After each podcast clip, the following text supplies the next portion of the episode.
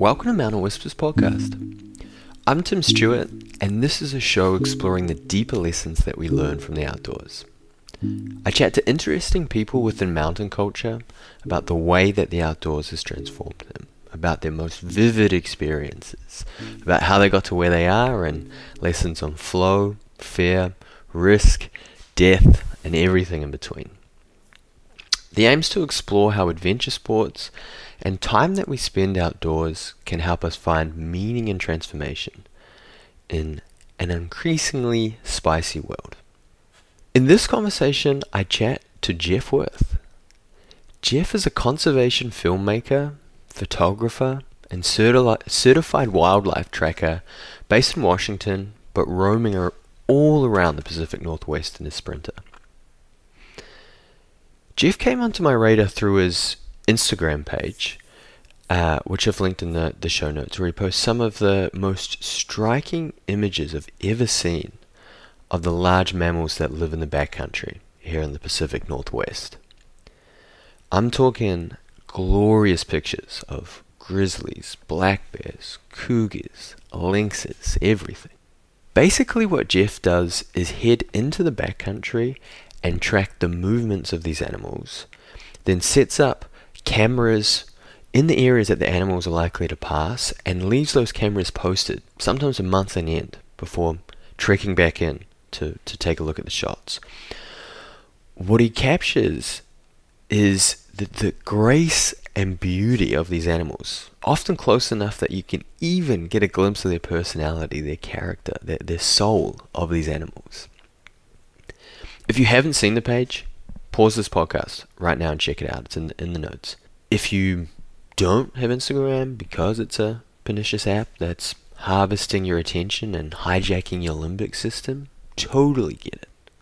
It's almost worth risking it, re downloading the app, re hijacking your limbic system just to, to see these photos.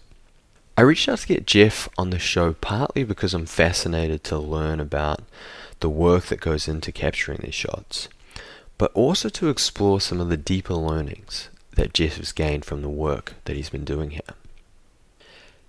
Something I've been trying to articulate on previous episodes is that many of us, or most particularly myself, has been conditioned by society to view the world only through a rational material lens, not allowing ourselves to view, or myself to view, anything that cannot be outright proven in a peer reviewed study. While this lens on our consciousness has led to many scientific advances, it's also surgically cut us off from the magic in this world that surrounds us in every moment. As W.B. Yeats said, the world is full of magic things, patiently waiting for our senses to grow sharper. That subtle vibe of energy that we're able to tap into when we're playing in the outdoors has that powerful ability to bring us into healing and transformation, to drop us into those flow states where we feel and perform at our very best. Even if we can't yet prove this magic exists in a peer reviewed study, if it can reliably bring us into these peak states of consciousness, it is sure as hell worth pursuing in my books. I, I say all this because being someone that lives in the Pacific Northwest and spends a lot of time in the backcountry, I'm aware of grizzlies, black bears, cougars, and, and very rarely will see some. But seeing these photos up close of these mammals in the wild just, for me, opens the floodgates to the numinous, to the magic that comes from this land. It reminds me that we are literally just species of apes that has learned how to use tools and then to farm and then to build cities and then to build the internet. And it's very easy to get caught up in the world we've built around us and forget that we are literally part of the animal kingdom, people. We've learned a lot about human nature and created fields like psychology, sociology, behavior economics, etc. But when you boil it all down, it's literally just animal behavior. And when I look into the eyes of the other species of mammals that I happen to share the Pacific Northwest temperate rainforest with, it really feels like it reconnects me with an, an ancient sense of wisdom. Jeff does a good job of uh, articulating this early on that, that animal tracking is a, a knowledge base that's deeply rooted in the Homo sapien species, something that we've been practicing for a lot longer than we've been practicing agriculture, a lot longer than we're living in cities, a lot longer than we've been using the internet. I hope I articulated that somewhat well. Um, so we chat about that. We chat about uh, how Jeff got into animal tracking, a little bit more on the art of animal tracking, the clues that these animals drop that they're frequenting the areas around you. Um, as a bunch of other things. Uh, he, he's done early activism work. He's involved in a lot of conservation filmmaking. So there's a lot of different nuggets of wisdom, all um, all sprinkled in there. So please enjoy this conversation. I certainly did. Without further ado, here is Jeff Worth.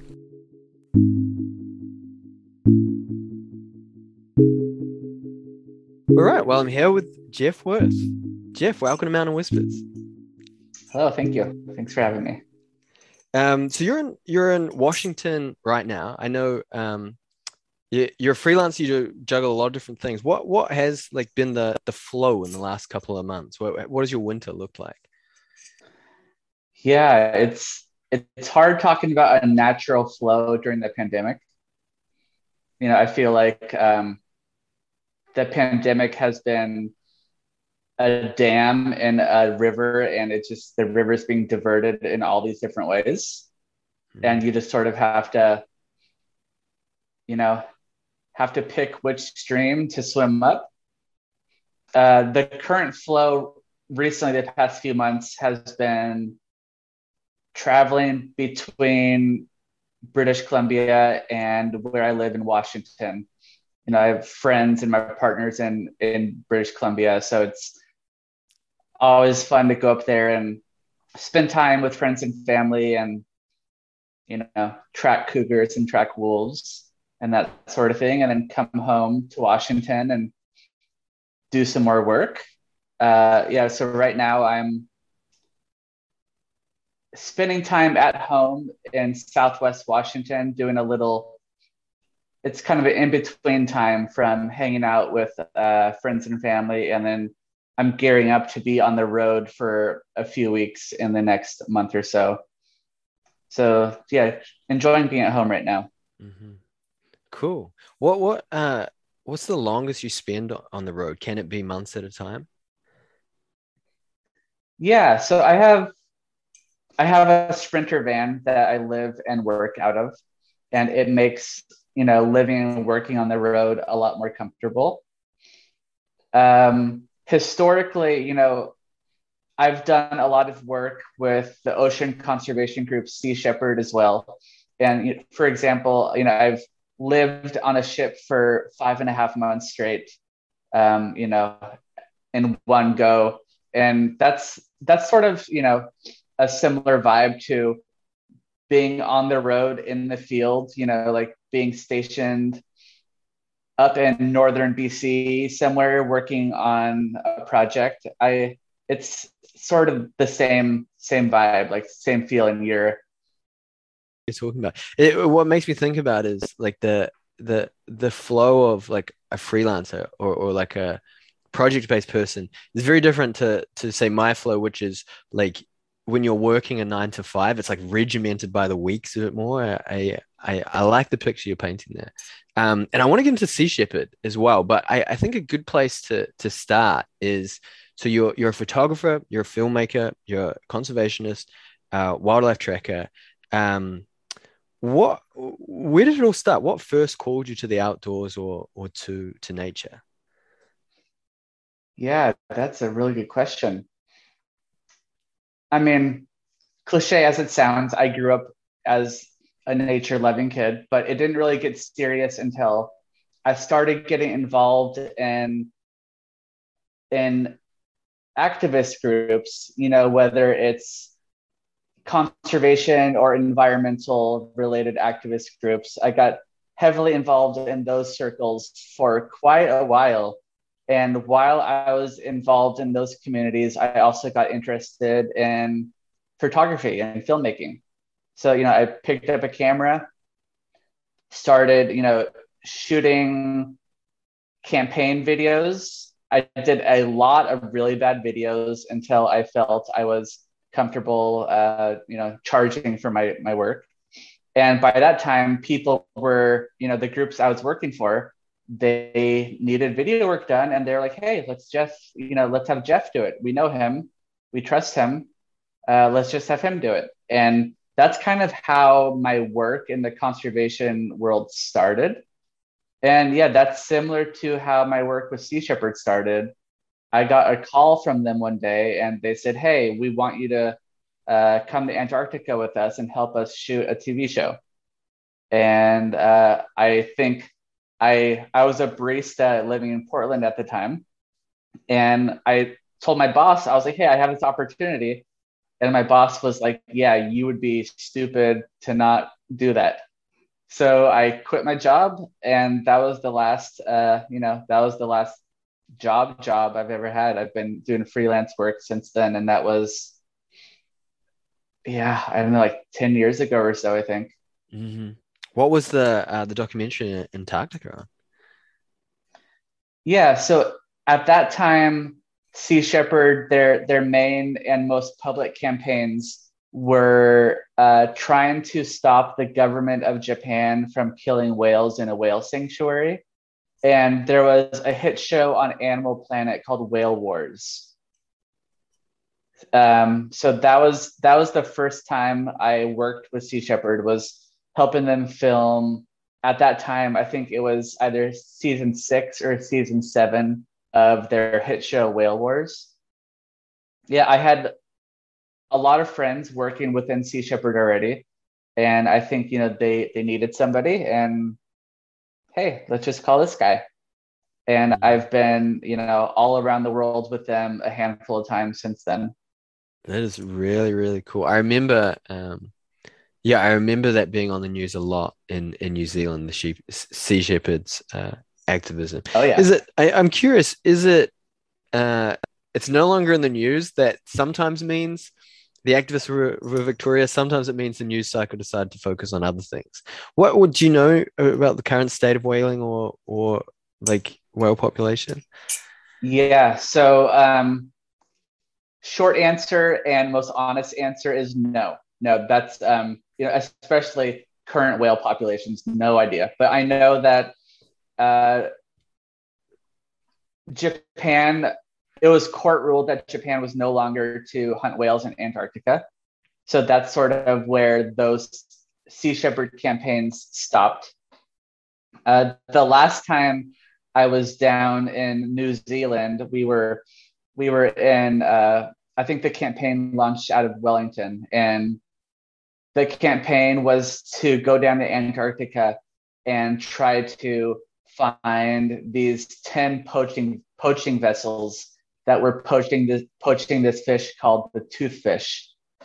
And in North American markets, that fish is known as Chilean sea bass.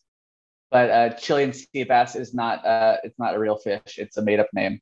Uh, the fish is called a toothfish. And while we were down there, we found the most notorious poaching vessel that we were looking for. And our fleet had two ships. The ship that spotted the ship, the ship is called the Thunder. The Thunder, when they got spotted, they dumped a whole bunch of illegal gill nets into the water and then they fled.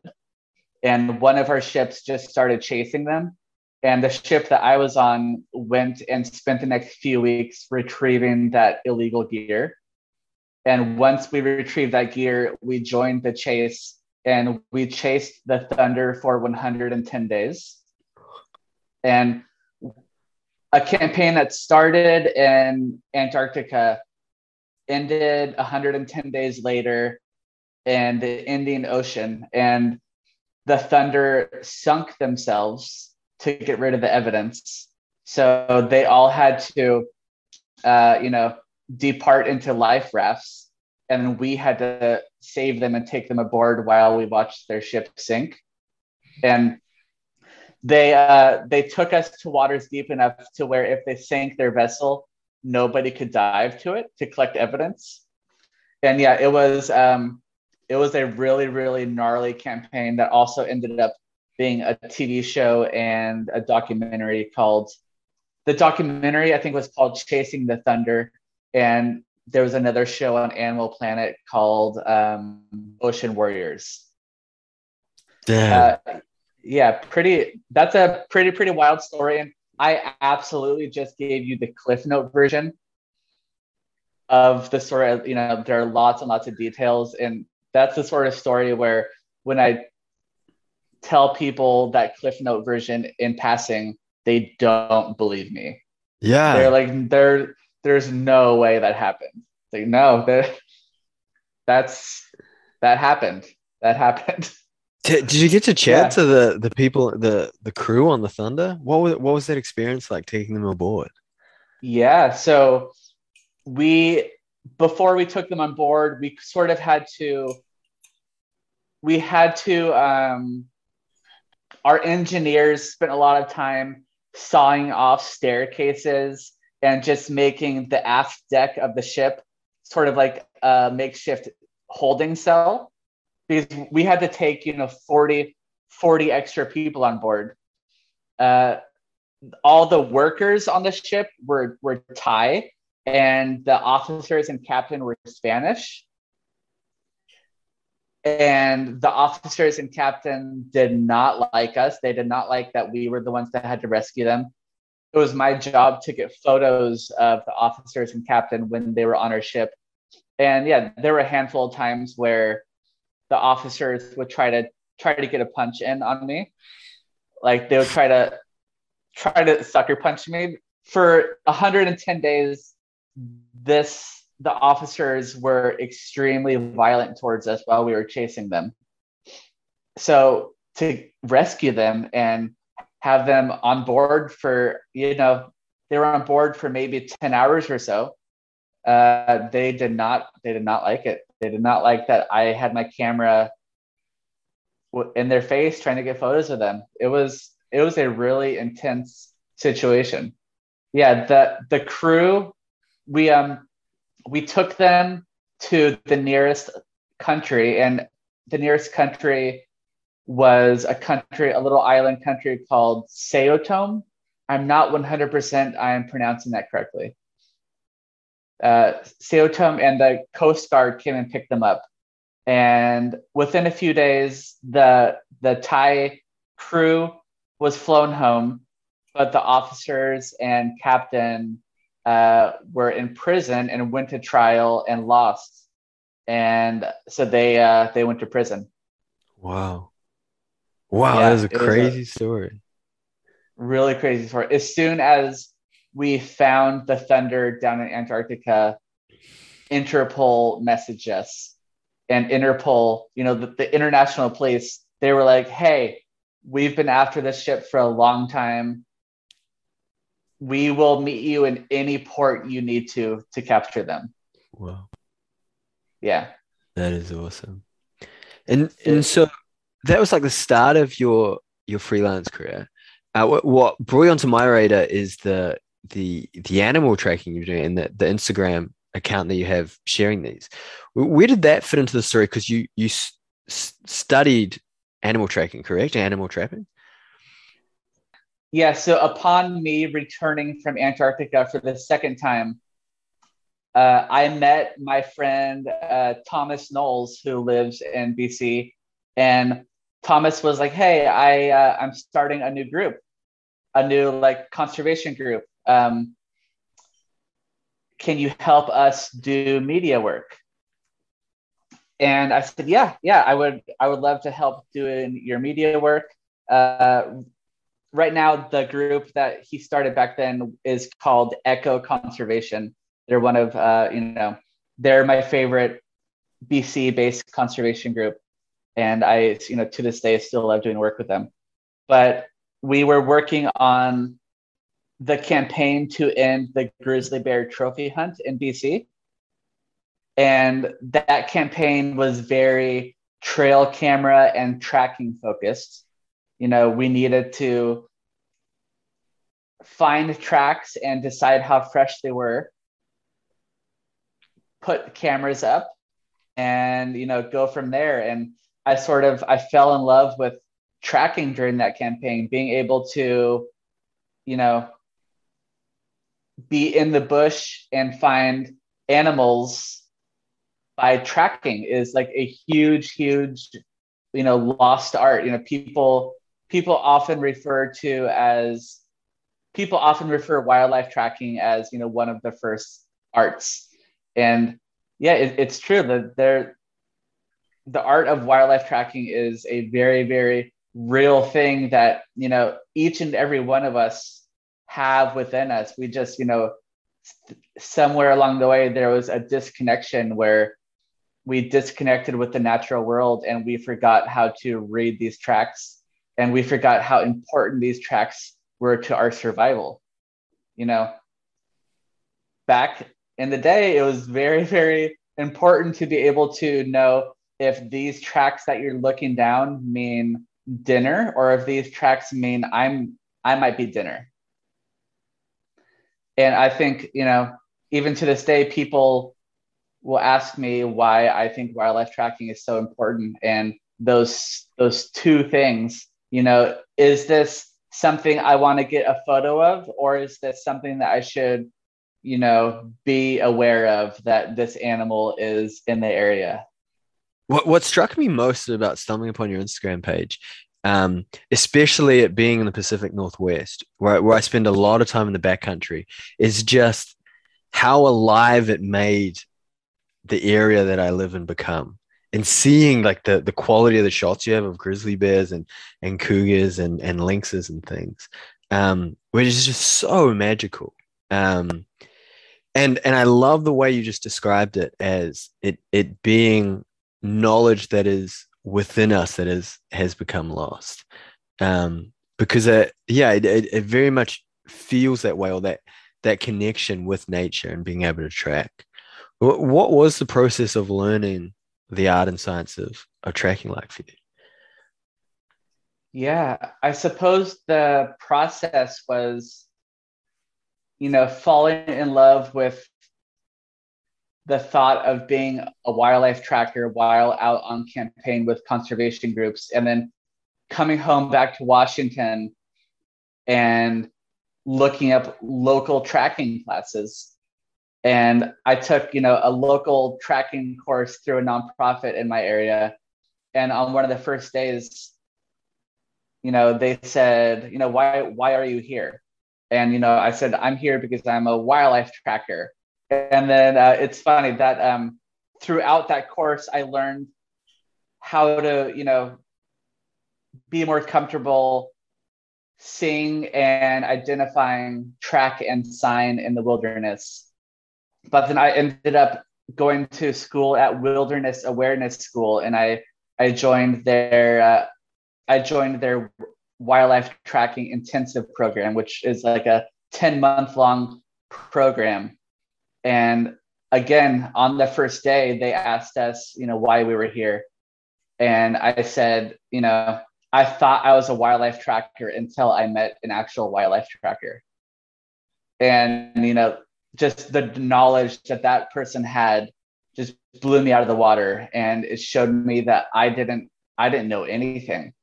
Yeah, I was able to follow, you know, bear tracks on a muddy road, but, but that's not wildlife tracking. That's not being able to, uh, you know, identify identify the animal's behavior. That's not. I wasn't able to like, you know, age the tracks to see how fresh they were. So yeah, I took this 10 month course with Wilderness Awareness School, and I met people that were just like me, you know, that wanted to take their wildlife tracking skills to a whole new level. And that sort of opened the door for all things nerdery. You know, like I, I became a nerd through that program. And so, was that the start of you camera trapping, or have you been doing camera trapping longer than that? So, when most people think of camera trapping, they think of a little trail camera that you could strap onto a tree. And those cameras are motion activated. So, if there's nothing in front of the camera, the camera is asleep. When an animal passes in front of the camera, the camera were, will trigger on and you know take a photo or start recording a video of you know whatever animal passes in front of your camera. The fact that the camera is asleep most of the time means that these cameras can be left in the field for months and months at a time, which is you know really good for doing long-term field work. So yeah that's you know that's what camera trapping is to um, most people. So uh, what i do i work with trail cameras and what i call dslr camera traps. So a trail camera again is a little camera that you could throw on a tree and everything is you know auto everything you don't have to do any work really you just have to make sure that you have a good composition. You know, that if an animal passes in front of your camera, it's going to produce a beautiful video, but you don't have to worry about, you know, focus or anything. A DSLR camera trap, everything is manual. So you have to be a photographer. You have to know how to take photos. You have to you have to know exactly where you want the animal to step in the frame to have the animal in focus. And if you bring lighting in, which is what myself and a lot of other people do, I have, you know, two or three off-camera strobe lights that light up a nighttime scene. And to me, that makes the photo, you know, a lot more beautiful and artsy. It, it definitely brings an artsy craft into the world of camera trapping. And I got right now in you know February of 2022, I am fully 100% obsessed with camera trapping, and it all started in it all started on my first campaign with Echo Conservation on that same campaign to try to get the grizzly bear trophy hunt banned. That was the first time I worked with a trail camera you know, we bought a handful of trail cameras for that campaign because that can the campaign was very, very trail camera heavy. And after that campaign, I think I went out and bought my own camera, my own little trail camera. And fast forward, you know, handful of years later, here I am, and I have, you know, at any given time, I have 20 trail cameras and you know two different DSLR setups am fully, fully, uh, you know, obsessed and committed to the art of camera trapping for conservation purposes. Wow. Well, I can, uh, yeah, you can see on your Instagram page, you can see which ones are the DS, DSLR because it it's so striking. The animals just really come to life in them. How many? Um, so did you say you've got twenty camera traps like how many do you have a, like on capturing right now yeah um i don't know the exact number of of trail cameras that i have total because any given year you have to uh, take the black bear collateral into effect uh, black bears will very easily take your cameras out of commission so it's funny people often ask me oh, don't people ever steal your cameras? Aren't you afraid of people stealing your cameras? And my answer is always no.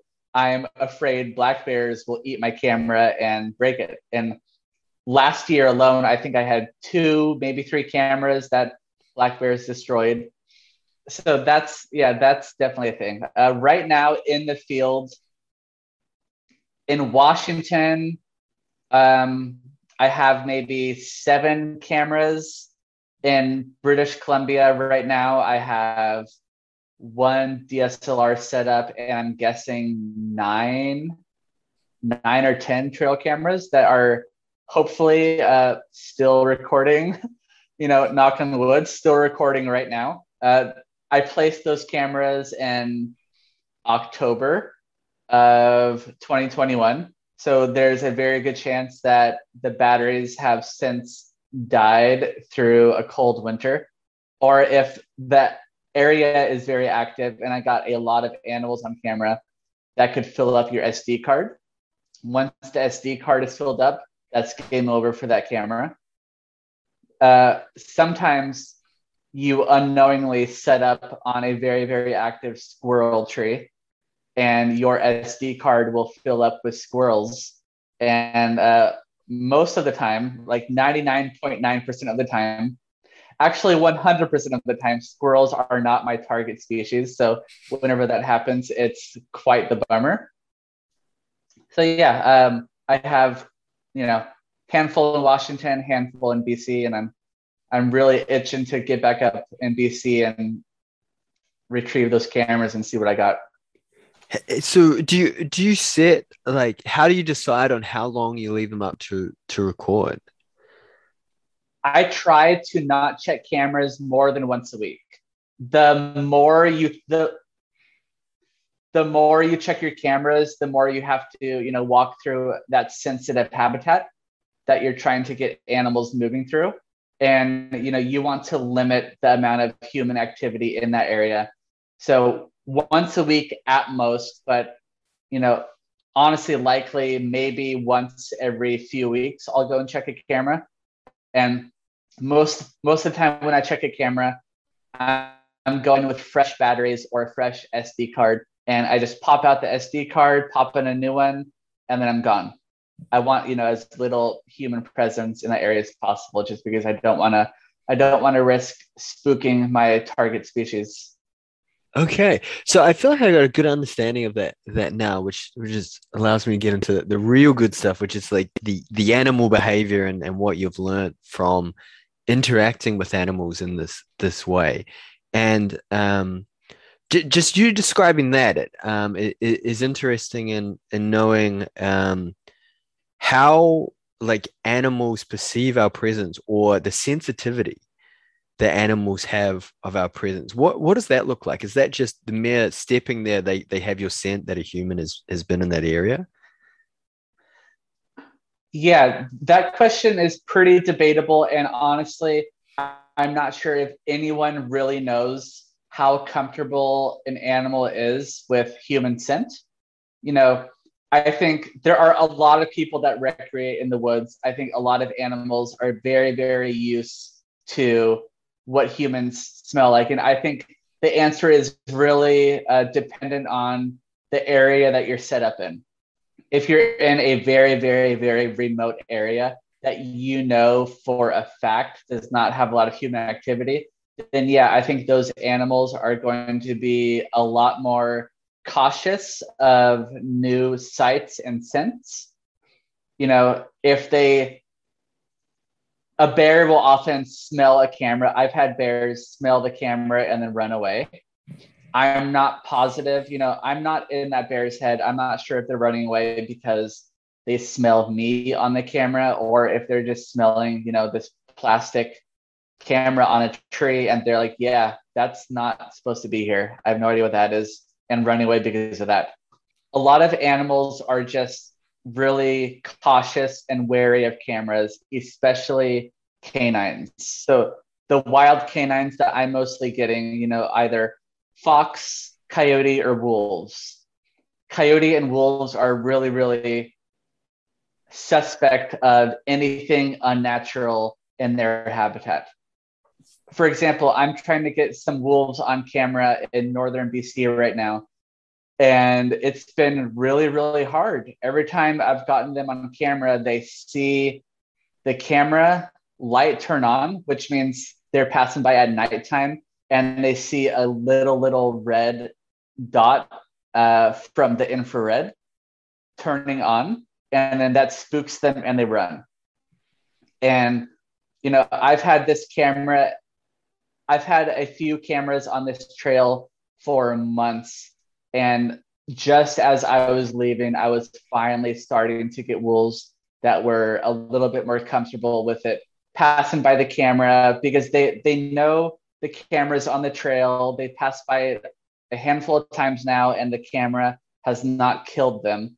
So hopefully, you know, they're like, okay, this thing is weird, but it's not a threat anymore. You know, we can go about our daily lives and this thing will not harm us.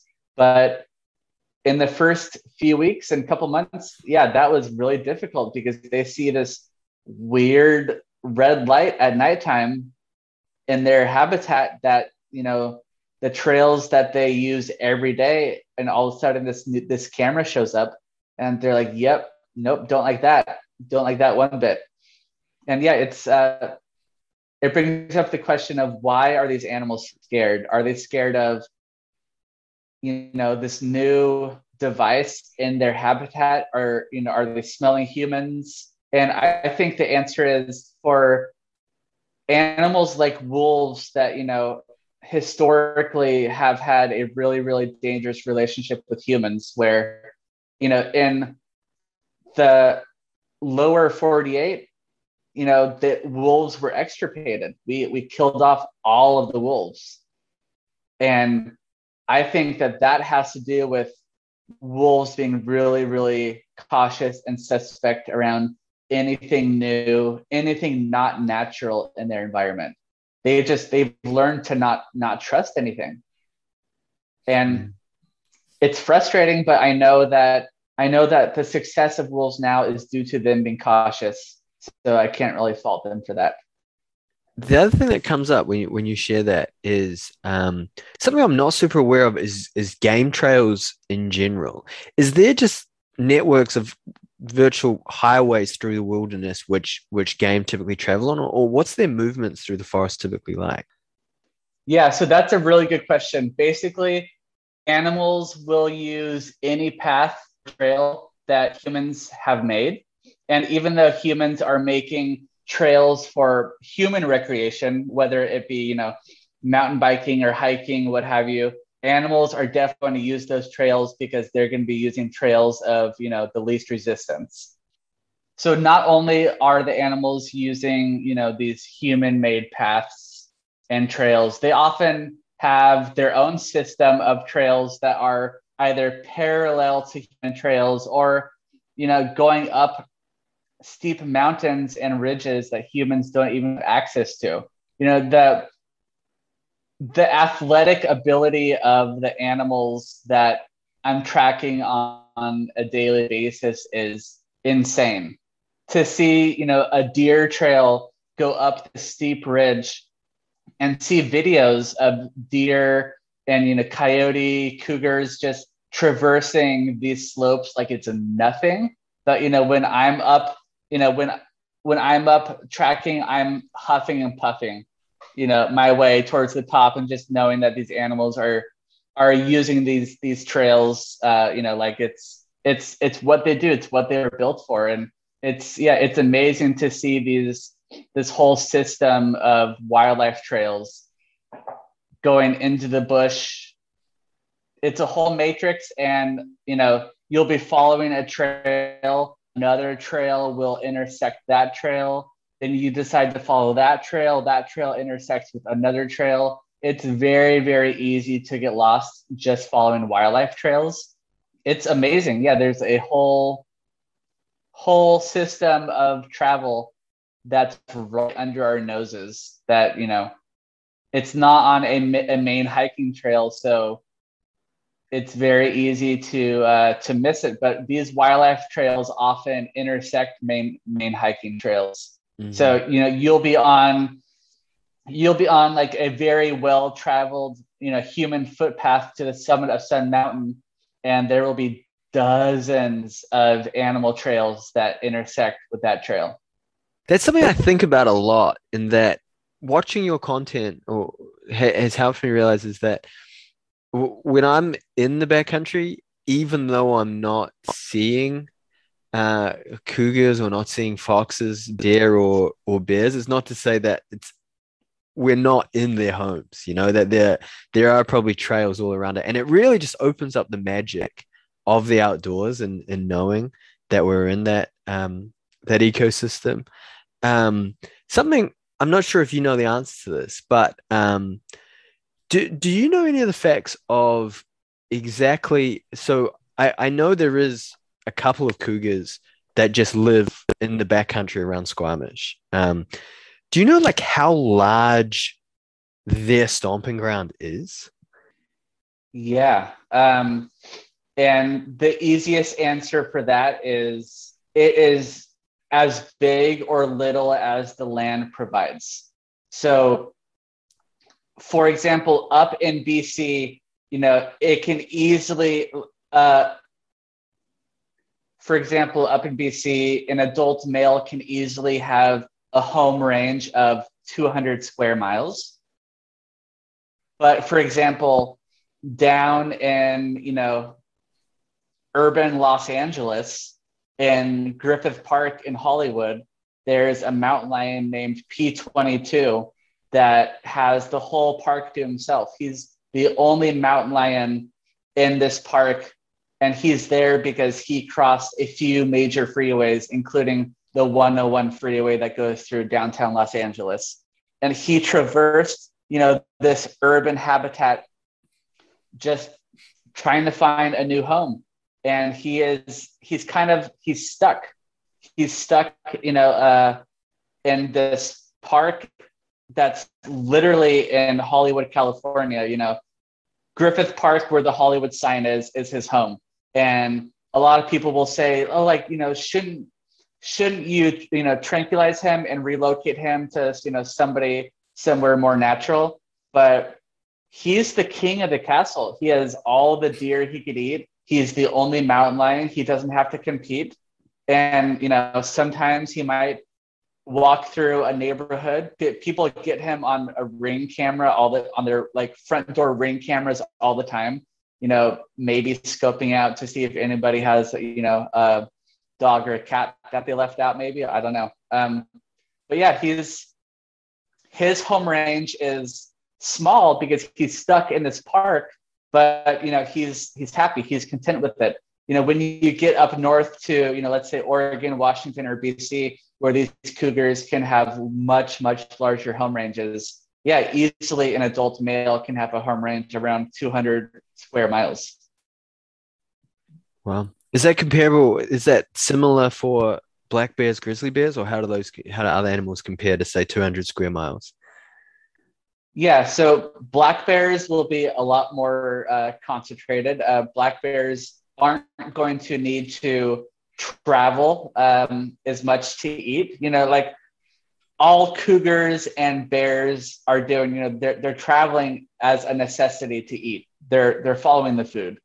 You know, for for cougars, they're following the deer. They're following the elk, and of course, those you know that food is not stationary. That food is on the move for bears, you know, who are mostly eating vegetation, uh, you know, they don't they don't have to travel long distances, and so no, their their home ranges are going to be a lot smaller. You know, for example, in an area, for example, it's it's pretty rare and not a very fun situation to have two male cougars in the same home range. Like they'll they're often fighting but for bears, it's it's no problem to have, you know, especially if there are a lot of salmon around or a lot of bears around, to have bears just gorging on food and they're they're able to share territory un- unlike you know larger apex predators like like cougars are. So no yeah it's it's uh the the needed home range is vastly different species to species. Sure Sure, because uh, I think I saw one of your posts, uh, something about a family of black bears that you've been photographing for for a couple of years now. Could you, could you tell us a story about how you encountered them and your relationship with them? Yeah, yeah. So that's in a park near my house. Like from from my front door, I could be at that park in six minutes, I think. And I was doing some tracking a few years ago and I found a bear trail. Like, you know, there were there weren't distinct tracks that I could identify as a bear, but the bear just looked like I mean but the trail just looked like a trail that a black bear would use, and um, you know, it had the right right food for for black bear, the, the right you know vegetation and berry bushes that a black bear would need. So I decided to set up a camera. Uh, I think just one one trail camera. That's what I use to do uh, to do research for an area. I'll just set up a camera and see how active the area is. And a few weeks later, I went and checked that camera, and yeah, this uh, this big uh, this big black bear came by and s- sniffed the camera. She didn't destroy it, which was um, you know always a good thing. And so I started to frequent that area, and you know I have a lot of videos of her. And last year, I set up a few more cameras. I think I set up a couple trail cameras, and then I got a DSLR trail camera set up there. And I got a handful of photos of her and her two cubs of the year that year. So I um I have this series of images that I've been posting that I started posting recently of one of the big female. And it's funny, I didn't I didn't know that she was a female until I saw her with the Cubs. When I saw her, you know, the first year, um, it was a little, it was hard to ID her.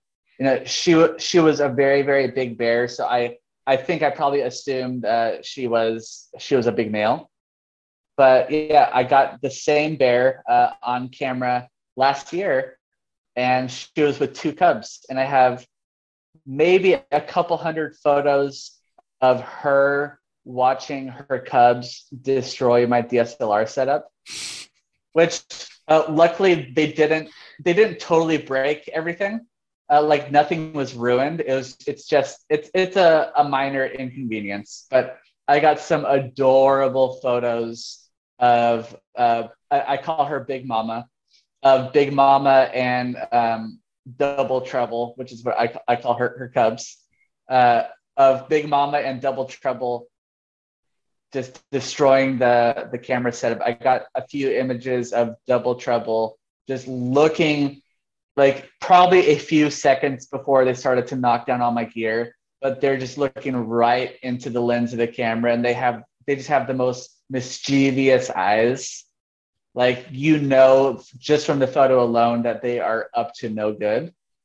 And yeah, I I walked up to my camera and my my camera, my sensor, my flashes, they were just all on the ground with like tooth punctures and like my camera housing and my flash housing. And as soon as I walk up to a camera site and see that, you know that a bear has been through.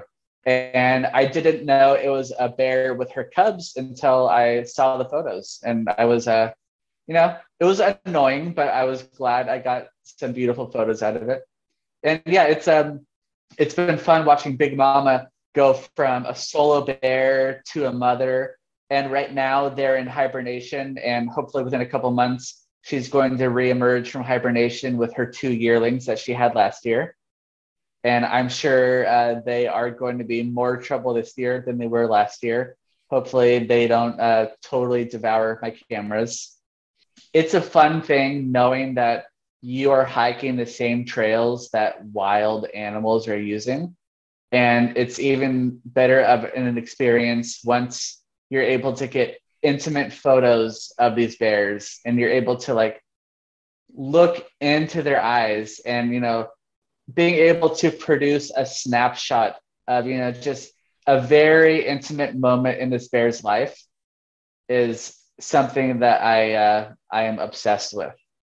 Yeah, that, that's what really struck me uh, when I first came across your work, and, and specifically that post, and that uh, the quality of your shots are, are, such that you can you can see that personality in the animal, and it gives you that uh, what I'm going to call like a remembering that we're not like removed from nature, living in in in our suburban life completely removed from the world where we're just another species sharing this land with them i'm curious yeah. is there any any like other ways that uh or maybe speak more about this and that how animal trapping or, or or spending the amount of time you have interacting with nature uh, has created almost a sense of reciprocity or connection with the, the natural world and the, the animals we share it with.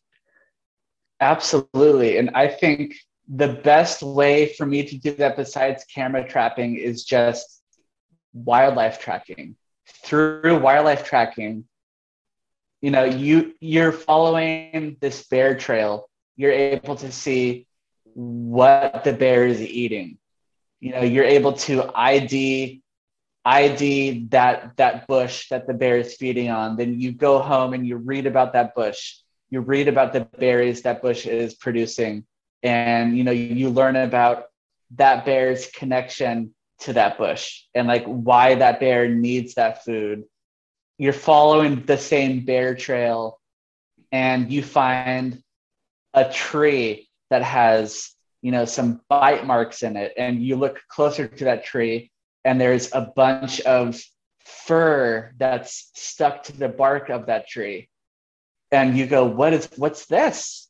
Like it looks like a bear was rubbing all up and down this tree and then you look into that and you find out that that's a bear communication rub you know you often see bear you know you'll see photos or videos on Nat Geo or something of bears rubbing on a tree and you say, oh, that's cute. That bear is rubbing an itch. But no, you learn that that bear is not rubbing an, an itch. That bear is using that tree as social media, pretty much. That tree is social media and let's say Tinder or any other, you know, dating app for a bear. That bear is walking up to the tree and smelling the tree and then standing up and rubbing his or her body on the tree, you know, leaving the hair, leaving the the scent of the bear. Some male bears will often urinate at the same time when they're using these rub trees to leave their scent. And that's the bear saying, Hey, I was here. This is my area. Or sometimes if they're looking for a mate, if the male or female are looking for a mate, they're saying, I'm looking for a mate. I, I'm looking to mate. I'm looking to get busy. And this, you know, this is how you'll find me. And you're able to, just from wildlife tracking, you're able to learn all of these things that the average person will just go hiking down a trail, stepping on tracks, walking by these communication rub trees, not knowing that there's a whole world of wildlife behavior right under their nose and that's that's what that's how I fell in love with wildlife tracking. It opened a whole new relationship to animals, a whole new understanding of animals. And yeah, there's just there's so much still in 2022 that we are now just figuring out and finding out about wildlife. And I think wildlife tracking and studying wildlife behavior is a huge re- reason for that. That is so wonderfully said, and and I think, like I said at the before we hit record, part of the reason I, I started this project is is in over the last couple of years of um, I've realized as I've started to develop more of a connection with nature or become aware of the, the magic that that I find that that I find in spending time outdoors it, it's the, the metaphor that comes up is as a, a, blind person learning to see. There's there's so much magic to be found, and what I what I love about your work is you're you're helping, how helping show exactly the magic that's in in the the the, the area of the Pacific Northwest and uh, and other places, which is is really beautiful to see. Thank you. I'm I'm I'm I'm glad that you uh, you know, I'm glad that you appreciate the the work that I'm doing. It always feels good. I'm I'm curious uh, uh of what we've covered. Uh, I, is there, there anything else in this area that you'd like to share? I don't know, maybe something about other animal behavior that you've come across in your work or other wisdom you've learned from the, the work that you're doing? Oh, wow. Yeah. So, similar to how black bears and grizzly bears will use rub trees.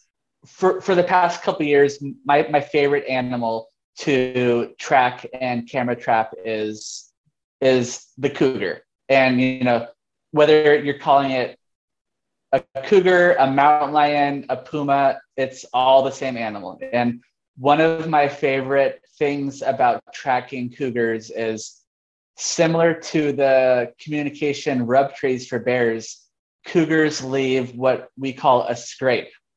And a scrape to the untrained human eye might just look like a little mound of dirt or a little mound of leaf litter. And you might see some like foot drag marks that create this leaf litter. And that's that's a cougar scrape. The the cougars are, you know, walking down the trail and to mark their territory, they will with their hind feet that their their two back paws, they do this this slow backwards motion and they're you know kicking up dirt and debris and leaf litter and they create this mound. And in their back paws they have scent glands. And as they're creating this mound they're scenting the earth. Sometimes they'll even pee on the mound once they're done with it. And then they just go off and you know do their mountain lion thing. And this is you know claiming territory, but it's also, you know, how they look for mates. And I think that's it's just a really, really cool example of another thing that the average person would very likely miss. They'll walk walk right by it, probably even step on it, and not even know that it's, you know, a very, very important wildlife sign to see if you know there are you know mountain lions in the area. D- depending on the freshness of the scrape, sometimes you can get down on your hands and knees and smell the mound and smell fresh cat urine, and you know that there's a mountain lion in the area. And that's you know that's super super important, fascinating information that every time I see a scrape, I'm I'm overjoyed. I'm fascinated. Just this past week, we were up on the Olympic Peninsula with Wilderness Awareness School, and we were tracking with uh, this nonprofit called Panthera. What We were tracking with my friend Andy, who works for Panthera, and they have um, a bunch of collared mountain lions. You know, they're they're studying mountain lions, so they have they have some study cats who have collars, so they're able to, you know, for the most part, know where the animals are hanging out. And Andy took us to an area where uh, a, a 170 pound mountain lion named Hank was living. And we were able to find a, a massive scrape with a massive scat, you know, poop that Hank left. And it was that the scat was so this is uh, this is a, a, funny thing because the way wildlife trackers talk about scat is not, I'm very, very aware that it's not a normal thing. And it could be a really weird thing to hear as some, as, you know, your average listener maybe, but it was a big scat and we were able to tell that it was that the scat was a meat scat. It was filled with meat. So we knew that Hank had a kill in the area and we just, you know, followed uh, his his trail and we ended up finding a big elk that Hank killed. And, you know, to think of a mountain lion killing a massive animal like an elk is so, so wild. I'm not sure if you've ever seen an elk up close, but they are huge animals. And to think that a mountain lion is walking around that's able to take down an animal like that is just fascinating. And yeah, it um, you know, we were able to find that elk kill because we were following the scrapes and you know the path of least resistance and just eventually took us to this elk kill and yeah it's uh i'm i'm fascinated with scrapes and mountain lion behavior and how much we are learning about mountain lions right now that you know five to ten years ago we didn't even know existed we've always known mount, mountain lions as you know, very, very elusive, um, like loner animals. But there's a lot more community to mountain lion families that we didn't even know about. You know, there's evidence coming out of mountain lions sharing kills with, you know, neighboring with a uh, neighboring lions that are, you know, next to their home range. You know, sometimes they might overlap their home range a bit. And we're finding out that they're sharing kills together. And that's something that, you know, we didn't know 10 years ago. It's wild that, you know, in this day and age, we're finding out things about wildlife that share, you know, the same lands that we are recreating on. It is. Could you comment on, um, I guess, the the health of cougar slash mountain lion populations in the Pacific Northwest? Are they threatened? Are they health What's the size of like their their populations in this area?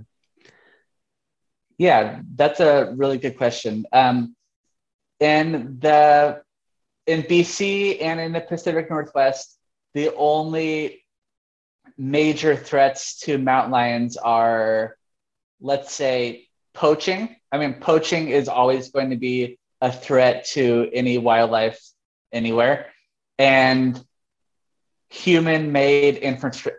Human-made infrastructure, meaning you know highways and roads the the project on the Olympic the project on the Olympic Peninsula, the thing that they're studying is they're putting collars on dispersing young cats that are leaving their family for their first time and seeing how they are crossing highways, seeing where they're crossing highways to, you know, knowing where these animals are risking their life trying to cross a highway means that area is probably a good area for a wildlife bridge. So yeah, the um, the main threats to mountain lions, yeah, is human infrastructure and poaching. And in Pacific Northwest and BC, there's there's a healthy population. The the mountain lions are not going to be going extinct anytime soon. There's uh, you know as long as there is a healthy deer and elk population, there will be a healthy mountain lion cougar population. Mm-hmm. That's good to hear. Um, that said, I know that's not the case for for all species, and and on your website there's a number of of awesome short films about say turtles, caribou, things like that. Is there any cause that you're particularly passionate about right now in the Pacific Northwest? Yeah, so I mean, right now a big issue in BC is caribou. It's the mountain caribou. You know, mountain caribou are threatened throughout their range in BC by industrial development in the form of logging, in the form of mining, oil and gas, and road building. And the province of BC has mostly failed to, to take meaningful acts to protect caribou uh, and the habitat that, that they rely on. The habitat is, you know, a big, big important thing that needs protection for caribou to survive. And with the caribou situation, over 1,000 wolves are killed in BC every year as part of the caribou re- recovery program. And yet, the majority of the herds are not recovering because the province has not protected the vital habitat that the caribou need. You know, and this this can be because uh, you know we are building logging roads into critical caribou habitat. Since we're building these roads, wolves are now using these roads to travel into, you know, critical core habitat that they didn't have access to before. You know, we're making it a lot easier for the wolves to get a caribou snack, but also we need to pay attention to you know recreating in caribou sensitive areas. You know, caribou recovery in BC is a very very important issue right now, and it's not as sexy as you know saving the wolves or saving the bears. You know, like most of the public for the grizzly bear trophy hunt, 92% of you know BC citizens were against the hunt because it's you know it's a popular sexy animal like you know a grizzly bear. It's it's a it's really hard to get you know majority of people to you know care about caribou habitat. It's it, it's not as easy but it's just as if not more important because caribou are dying off and unnecessary wolf killings are happening every year in bc so that's yeah that's a huge issue that um, is really close to my heart Mm. Thank you for sharing that. That, that I feel like the the the example of officials within BC solution being culling wolves, where really that's that's not the problem, is a great example of the nuance that needs to be applied in protecting ecosystems. I think it might have been on a film that I saw of yours. Um, something about how caribou eh, is it is one of their main source lichen that only grows on trees that are over 150 years old or something?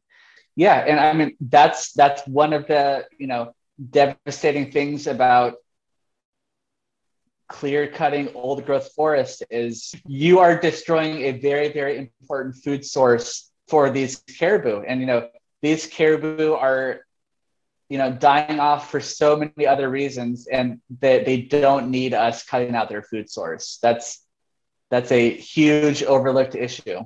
Mm-hmm. Mm-hmm. Is it what is the best way for people of BC to support uh, this cause right now? Yeah, for folks that live in BC that want to get involved with you know the caribou recovery efforts, I really urge you to you know, tune in groups like Echo Conservation. They have a really good species at risk program. They have a few different species at risk programs, but caribou being one of the main species at risk right now. They have a, a really, really interesting project that need all the support they can get right now.